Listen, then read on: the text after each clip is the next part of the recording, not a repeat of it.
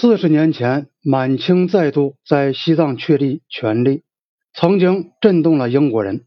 同样的，一九五零年，中国权力达到印度的北部边境，也震动了印度的政界舆论。印度右翼势力最为惊慌，他们最害怕的是中国政权的共产党性质。他们攻击尼赫鲁和印度政府。默许中国军队开进西藏，这就意味着最尖锐的批评尼赫鲁对华政策的人，正是在内外政策的各方面都反对他的那批人。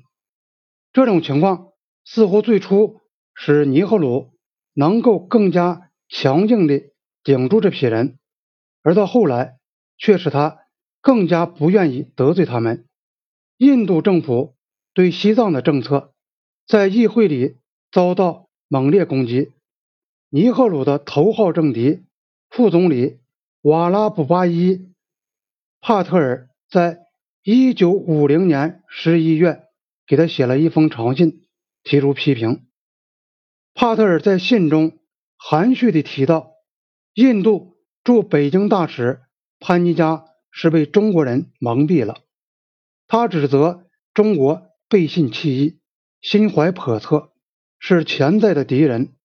他还警告说，中国军队进入西藏，使印藏之间的一切边界和商务协议化为乌有。而这些协议是我们近半个世纪以来行事的依据。帕特尔含蓄地指责尼赫鲁因循自满，举棋不定。他建议。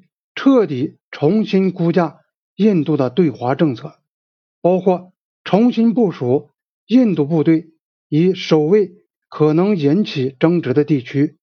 这封信于1968年第一次公开发表在一家孟买周刊上。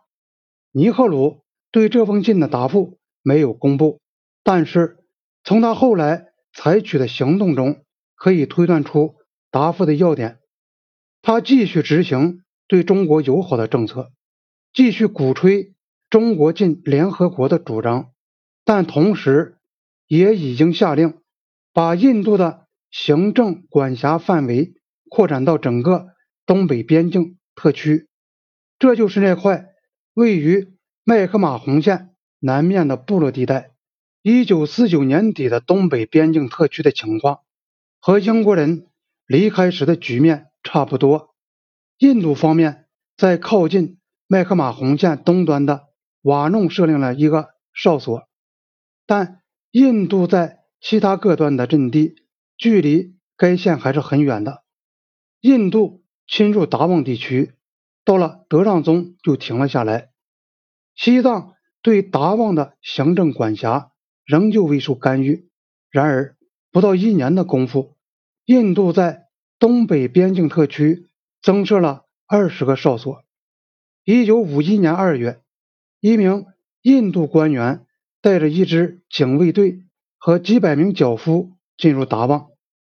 过去的英国政府最后曾赞成修改麦克马洪线。一九四四年，高德向西藏人提出的方案就是证明。现在，印度政府显然已决心。反对修改这条线，并打算把他们的边境线从色拉山口推进到麦克马洪当年画的那条线上来。拉萨的西藏当局提出了抗议，而印度的政治官员不加掩饰地回答说：“印度正在接管达旺。”西藏人再次提出抗议，指责印度政府把原来不属于他的地方。绝为己有，对此我们深表遗憾，并且绝对不能同意，并要求新德里立即将印军撤出达旺。印度对西藏的多次抗议置之不理，继续留在达旺，并像1944年英国在德让宗所干的那样，赶走了在达旺的西藏行政当局。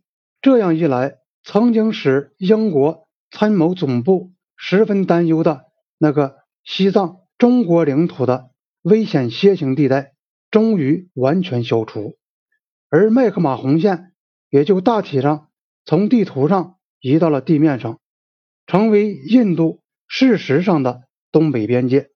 印度政府把他们要接管达旺的意图通知拉萨的西藏政府，而不通知北京，这是可以理解的。虽然新德里这时同意中国对西藏享有主权，但印度把达旺当作局部问题对待，而留在北京提出抗议的做法是有其外交含义的。现有记录表明，中国政府对于印度的这个行动没有提出意见。这种令人迷惑不解的沉默，只能解释为中国默许印度。扩展到麦克马洪线，印度进入达旺，只遇到西藏人口头上的抵抗，但是部落居民对印度在东北边境特区其他地点的扩充行动却索取了血的代价。五十年代初期，一支强悍的阿萨姆步枪队的巡逻队从苏班西里河而上，有一个部落曾给他们。以热烈的欢迎设宴招待，并安排了住宿，然后把他们几乎一个不留的杀掉。这次一共死了七十三名步枪队的士兵和文职人员。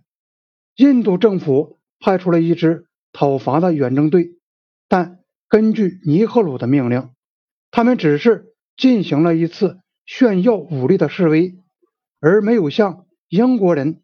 肯定会干的那样，烧房子、抓俘虏。